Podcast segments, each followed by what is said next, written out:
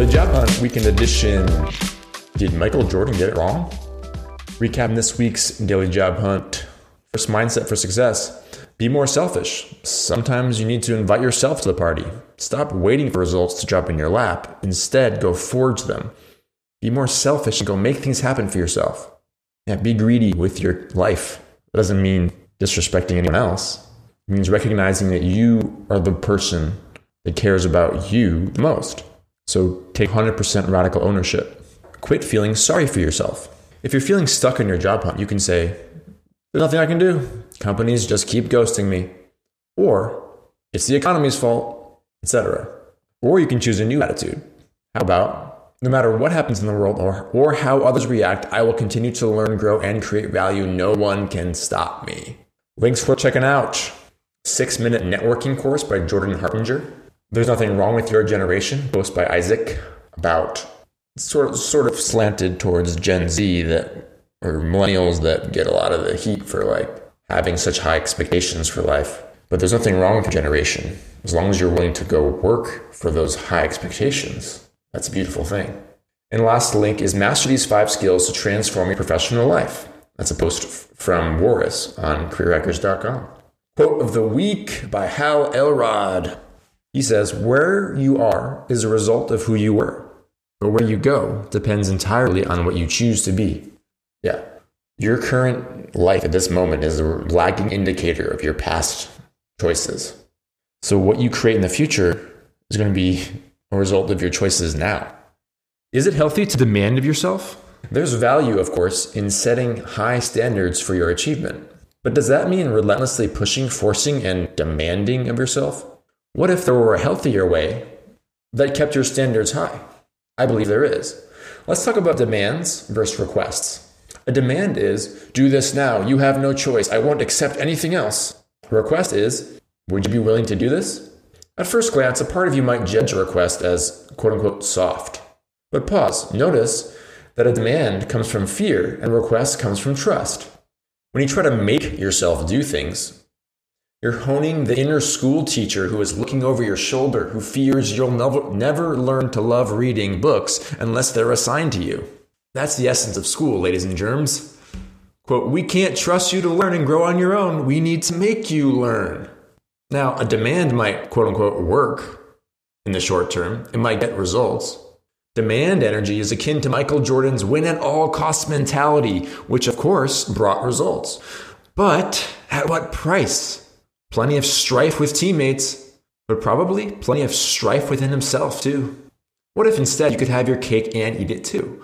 What if you could maintain a high standard while treating yourself with respect, empathy, and trust?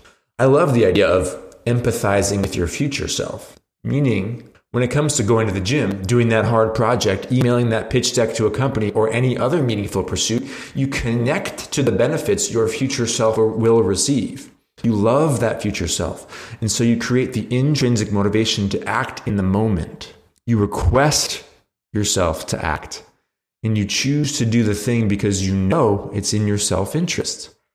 Through requesting rather than demanding, you begin to nurture a self trust and self reliance that's not only the foundation for thriving accomplishment, but the foundation for a life of self connection and self appreciation. Because as the years go on, do you not want to cultivate that? How wonderful might life be? And who knows, this whole self love thing just might bring you even better results. At least that's the way I see it. Joel and the DJH team. Subtle stuff, and it's a new paradigm, really, because we grow up in a culture that's incessantly demanding of us as children.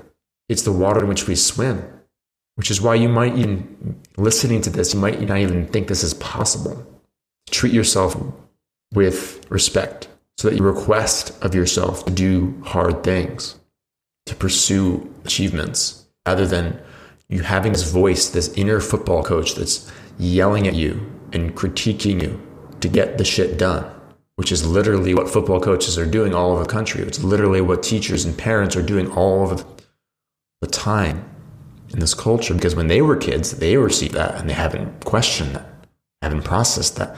So this inner critic energy just continues to cycle, which is why most people treat them, other people, let me say it again. The voices in your head are harsher to yourself than the way you would speak to a friend because you're internalizing this stuff, this demand energy, demand energy, demand energy, top down, forcing yourself, right? You didn't get that trust from your parents and teachers, did you? To learn what you want to learn, to think for yourself, to build self management, intrinsic motivation. Nope, we had punishment rewards all growing up. Carrots and sticks, baby. Carrots and sticks. Grades and gold stars and detentions and failing grades, right? A's and F's, right? Good boy, bad boy. All this paradigm humans really are due to, to evolve out of. So, yeah, you can get things done by demanding of yourself your whole life. What's the price? You achieve your success and you still hate yourself? What if actually you'll achieve more success if you love yourself?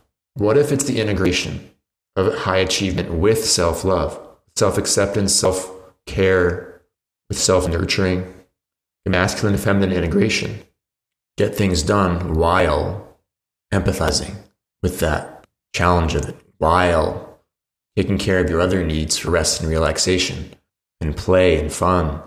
So that's the evolutionary process, my friends, is, is to become integrated and to respect all of your needs. All your needs matter, not just for achievement and accomplishment. We'd love to hear your thoughts on that. Give me an email, joel at careerhackers.com, or head to the top communities page on careerhackers.com and you see that our, we have a Slack group. So you can join our Slack group and you can get involved and drop us a line. What's going on? All right, y'all. Appreciate you listening and check out as well the Career Hackers Manifesto and all of our hundreds of articles on careerhackers.com and stay stay motivated. Keep feeding yourself healthy information. We'll talk to you next week. Cheers.